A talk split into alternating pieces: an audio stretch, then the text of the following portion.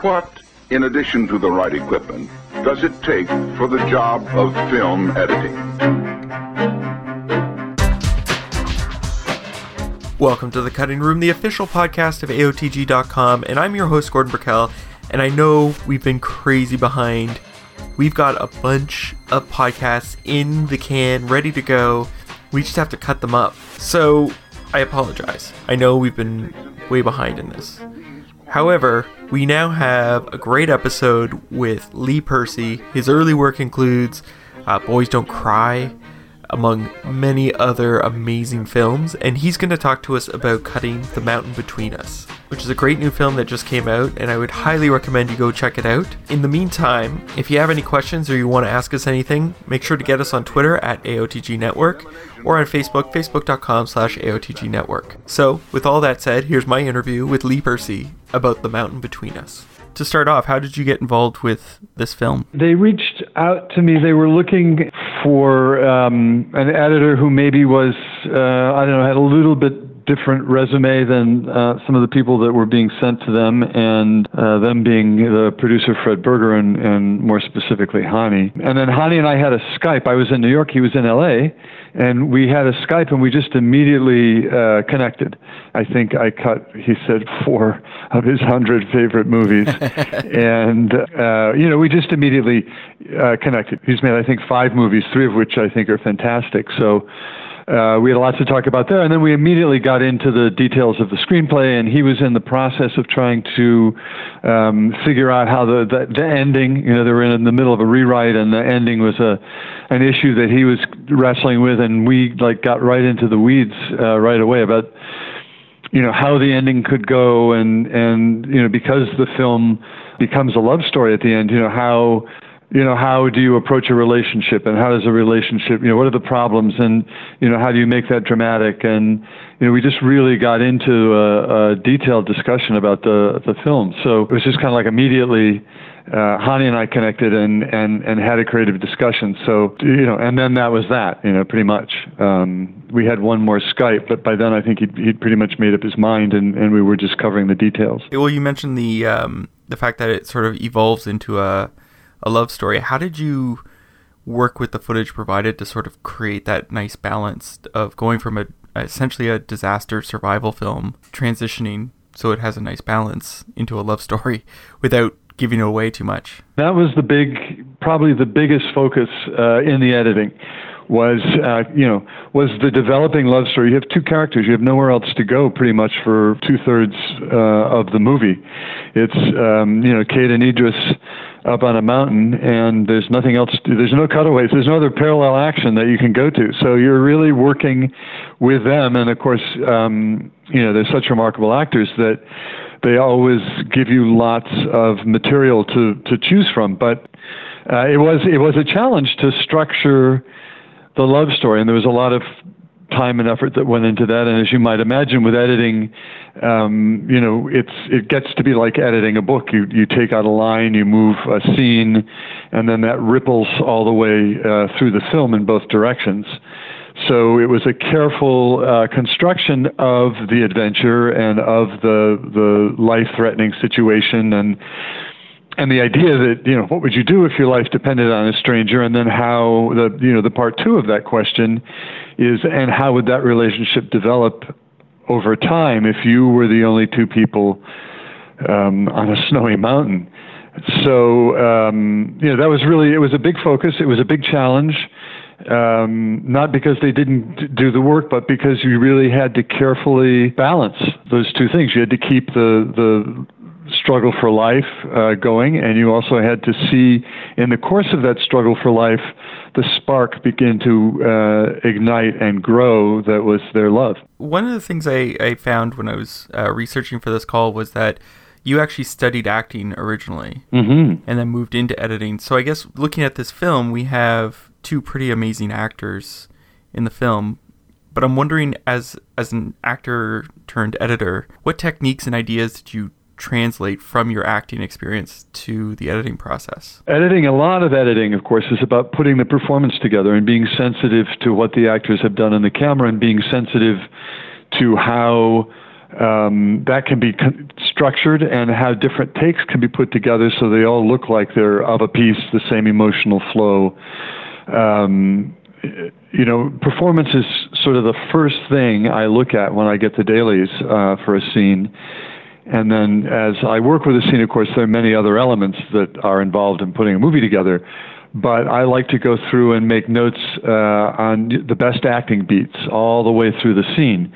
And you can't really cut a scene from the best acting beats, but you can cut the scene together and keep in mind that there, you know, anywhere you can, get those moments in that really were were gems in the dailies. You know, I try to use as many of those as I can, um, keeping the flow going, keeping the smoothness of the performance going, keeping the scene building, but the reactions uh, you know, to sell a screenplay, you have to have a certain amount of dialogue in there so that the reader understands what's going on between the characters. But once you put that screenplay in the hands of actors and you put the actors in front of a camera and the director behind the camera, what goes through the lens uh, is something very different. And then what I have um, in the editing room, uh, I try to see what happened on the set. And in a lot of cases, that means you take out you know, some of that dialogue because you don't need to explain things. It's in their eyes. Uh, really good film actors, you know, with a really good film actor, people like Kate and Idris and some of the other ones that I've been lucky enough to work with, you can just read the subtext. I mean, it's there, it's happening, it's it's right in front of you, it's it's on the screen, you know, 40 feet high. So, or, you know, six inches high these days if you're watching on a computer or your iPhone.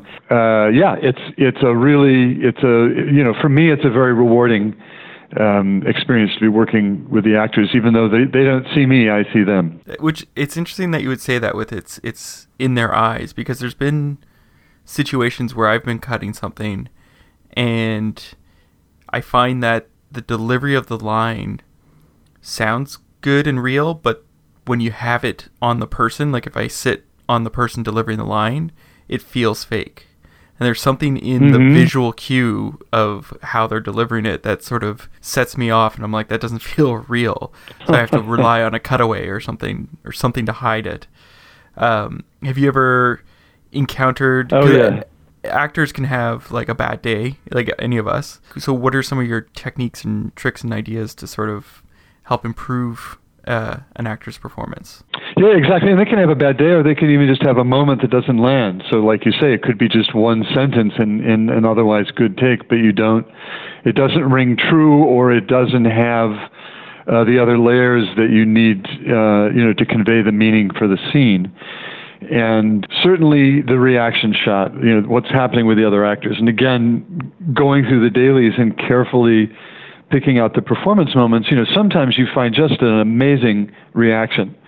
Uh, and and the reaction can convey what perhaps is not on the face of the actor who's saying the line, and you can see you know they're hurt. The other actor or the other character is hurt or um, sad or surprised, so that even if uh, the person speaking isn't aiming the line exactly right, you can see it land uh, in the reaction of the other actors. So that's you know that's really number one.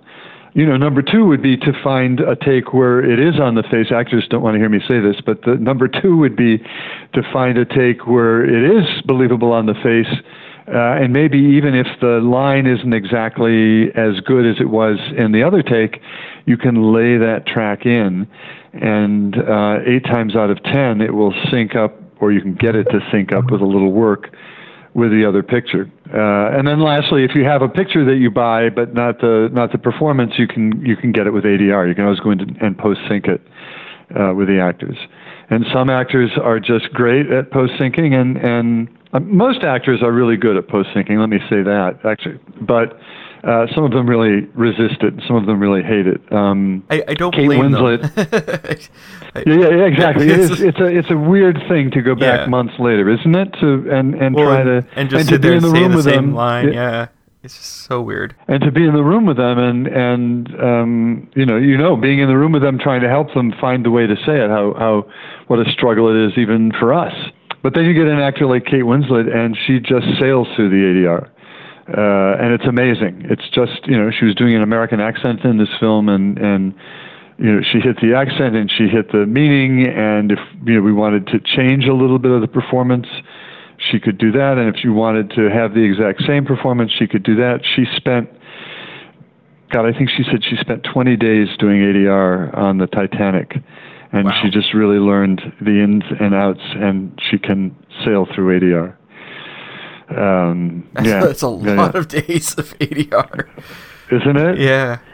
Jeez. I, I think there's a there's a there's a she could tell you better, but there's a there's a moment she said where she pulls like a fire axe off the wall and kind of does uh uh uh, and uh, you know I think they did that I don't know she said sixty times or something before. It's it almost sounds like So- a um a Kubrick experiment to like see how far they can it? push the Yeah. actors. It's like we're gonna do this forty times and then see if we like it. Yeah.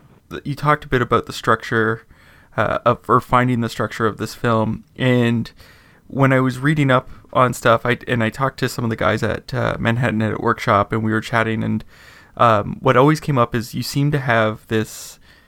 I, I don't I don't know if I want to like I guess enjoyment in searching through for the structure or reworking structures or becoming very invested in making sure that the structure works. hmm And so I'm, I'm wondering uh, what your pr- approach is to having to restructure a film or even just uh, you know tweaking the structure. What are what are you looking for to make sure things are working and, and what are some of your ideas behind, behind fixing that? Usually it's an emotional through line. So I really try to build the emotional through line. And, and a lot of times when people get lost in the editing process, when they get lost in their own movie, um, it's because they've lost the thread, the emotional thread, and they're trying to cling to their idea of what it should be or what it was in the screenplay. Um, you know, a number of times I've said to to directors where I've come in to help them, you know, we're not cutting the screenplay, we're cutting the movie. And um, it's really a matter of finding the movie and the footage. And it's there, and it happened on the set, and it happened, you know, like I said before, there's the actors on one side of the camera, the director on the other, and the camera in between. And, and what goes through the lens and is recorded um, is different. It's not what was on the page. Um, it may not have even been what was in rehearsal or what was, you know, in the mind of the filmmaker at the moment the camera was rolling. But something happened in front of the camera. You know, nine times out of ten, something emotional. And it's really a matter of carefully um, examining the film and seeing where it doesn't work. Where does it fall flat? Where do I lose the thread? Where do I lose interest? And then going back to the footage and saying, what's not in the movie that's in the footage? And where is that emotional life? And how can we build that emotional through line? And by emotional through line, I mean you have to be the audience. You have to, as an editor, I believe, experience the film the way the, au- an audience would. And so you're trying to lead the audience through the film. I'm trying to lead myself through the film. And I think it's another way that acting has helped me because acting is all about having an emotional response to a character in a situation. And I try to bring that out in myself as I put a scene together as much as I can, you know. And it's a sense of what's dramatic, you know, and there's nobody more self dramatizing than an actor.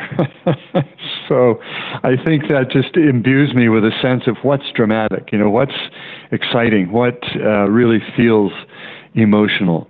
So those are the things I look for. I mean, sometimes a film, on rare occasions, there's a film that's more intellectual and it wants to be a drier, less emotional film. But but I would say nine times out of ten, it's really finding the emotional life of the film and how to lead the audience through that from from where you start at the beginning and where you take them at the end. So how do you keep focus? Because you know, if I if I've if I've worked on a film for eight months, I've seen this footage over and over again. I know. And and so what are like how do you approach staying fresh with the footage and making sure that you can look at it and say this moment's you know slow not because I've seen it 10 times or a thousand times but it's slow because it's not working. You know, that's the hardest thing. And there are a couple of ways. One is seeing it with other people because when there's other people in the room, you tend to see it through their eyes.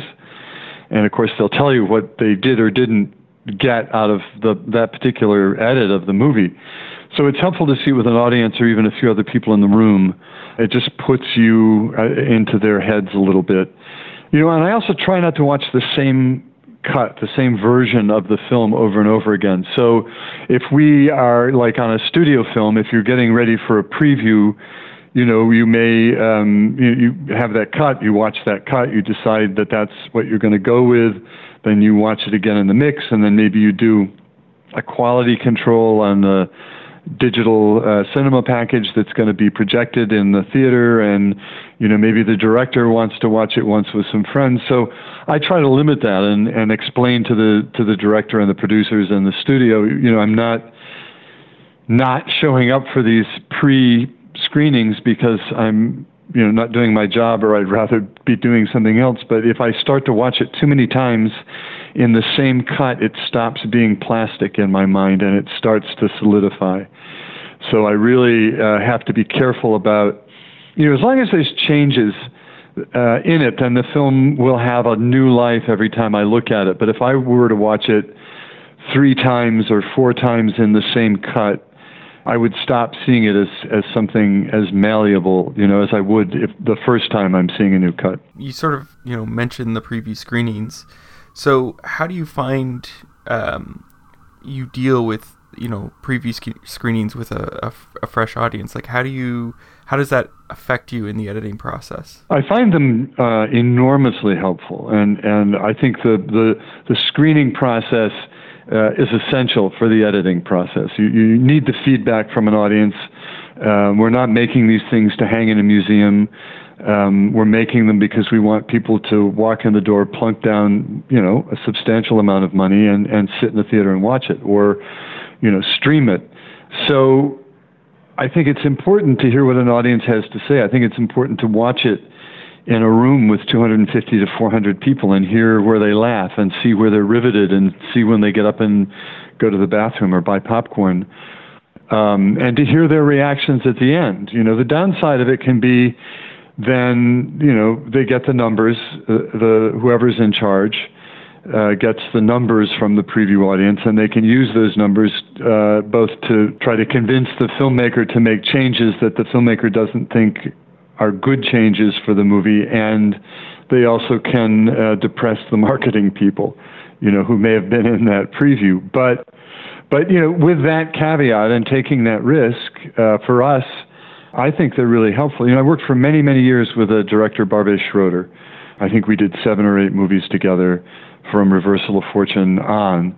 And you know, he always had in his. And, you know, he started making films in France. He was a progenitor of the French New Wave, and as such, they didn't do screenings, period. But once he got here and got into the preview process, he would build into his studio contract what they called a filmmaker only preview, which was they would do a preview, which is a lot of money just for us, and they wouldn't get the results.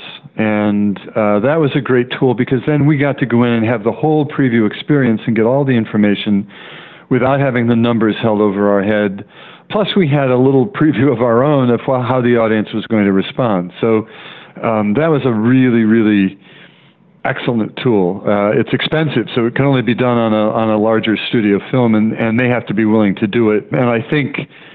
You know, contracts are evolving uh, organisms, and I think once Barbet had that in his contract, then he could always get it. I'm, I'm not sure how easy it would be for a new filmmaker today to get that, but but anyway, long answer to the question. I think previews are enormously helpful if uh, a little bit of a double edged sword. I guess it's funny because when I think about, you know, when I first started getting into the industry, everyone was always like, I hate previews, I hate previews, I hate previews.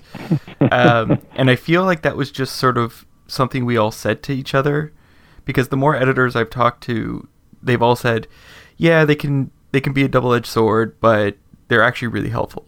Or they mm-hmm. actually give us information that you know gives us a fresh perspective. So I feel like we just like complaining about previews. I know, right? It's sort of like the NLEs. We like to complain and pick one, but really, at the end of the day, we'll use any of the systems. right. Now, sometimes you know exposition is a necessary evil in the film. So I'm wondering how you, when you you're sort of saddled with a scene that's heavily expositional, how do you tackle editing that. When I, I was look researching, I saw what you did with Boys Don't Cry at the start. Uh-huh. Um, and how you cleaned up the exposition there and made it more exciting and engaging. So I'm wondering, when you see this exposition, what's your what's your thought process? How do you start tackling that scene? You know, Boys Don't Cry is a great example, and we also did a similar thing on The Believer. which is you know in is to build a title sequence because the title sequence takes you out of the obligations of time and space. One scene doesn't have to logically lead to the next. You can really jump around. And uh, what we did with Boys Don't Cry is we built that title sequence so that we could take the key expository scenes and only the parts of those scenes where the information was essential for the film to work and drop those into a title sequence so you could just jump through and it, it, it feels completely natural uh, and I think it leads the audience through. They get the information. They're happy that we're moving through it quickly and, and not dragging out these scenes. You know, there were three or four, you probably don't know, but there were three or four scenes that preceded actually where we started that title sequence that were Hilary in a bad wig before before she had the haircut and became Brandon when she when she was Tina. And those scenes were just you know, they were deadly. I mean the wig was was really, really bad. And I mean, Hilary was good, but the scenes were pretty deadly in terms of a way to, you know, they were not a good way to start a movie. They weren't exciting, they weren't engaging. You know, they were expository. They kind of set up here's what this this uh, troubled young woman was doing, and and I Kim and I just one day said the movie begins, the story begins when Tina becomes Brandon. It begins with a haircut. So that's what we did. We the first shot of the movie is the haircut, and then Brandon goes the first night as a boy to the skating rink, and it's a really beautiful and exciting scene. And I believe that the audience enjoys it as much as Brandon does. It's exhilarating. It's you know, Brandon is ebullient, and we're ebullient with him. So. Uh, and then we, we zip through the rest of the exposition until we drop down into the movie. At one point, at the studio's request, we cut out that skating scene and just started right off with with Brandon meeting Candace, right right into the you know the darker turn of the story, and it was excruciating to watch the movie. I mean, losing that one moment of joy at the beginning made everything else that followed just agonizing to to sit through. Uh, and they saw that immediately. I mean, the next morning, Michael Summel rushed in the door of the editing room and said, you know, put that scene back. But they tried it once, and you know, it's it's it's viable to try it. And it was amazing to me how taking one scene out just made the movie so dark that it was hard. It was really hard to watch. I mean, the people who were in that audience liked the movie. You know, said, oh, "Well, it's a good movie, but God, it's impossible to to watch." It's uh, you're you have to work through it because it's a, it's heavy. it's just it is. Yeah, you need a little. You need to have. You need to say, "Oh, this is." He's doing something really uh, ballsy and it's fun. And and he's having fun and I'm having fun and there's this great music and he's skating and you know then you can slowly start to pull the rug out from under him. But but you really need that scene at the beginning. Now I have one last question that I like to ask all the editors that I interview. Uh-huh. uh, and that's what's your favorite guilty pleasure film to watch Gosh, that's a hard one because um, guilty pleasure film to watch.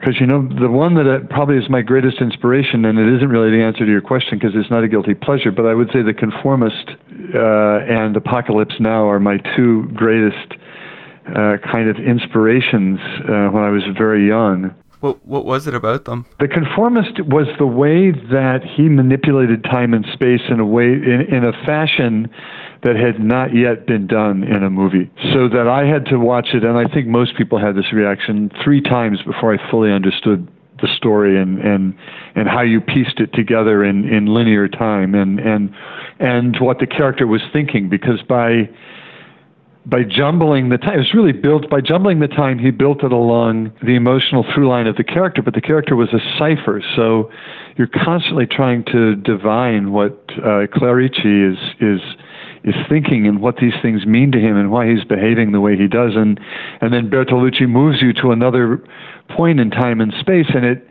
it answers a question but it does it in an oblique way. You really have to think about that movie. I mean now you know it's not quite so so remarkable but then um it really really was you know and and in, a, in the same way the same way you know apocalypse now had that it, it was a little more linear but again it was it was the main character was such a cipher.